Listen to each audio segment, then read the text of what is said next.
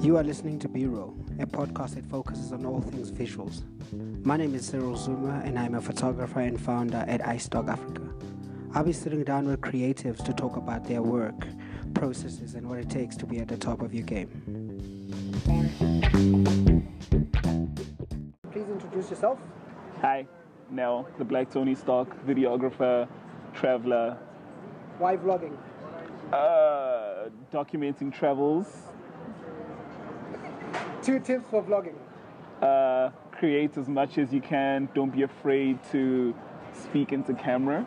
Okay, best country to travel to in Africa as a vlogger. Uh, Kenya, lots to do, cheap prices. Okay, and YouTube versus Instagram. Which one would you choose? Right now, I'll say Instagram. It's a bit more accessible for most people. YouTube is great, it's growing, but for now, Instagram.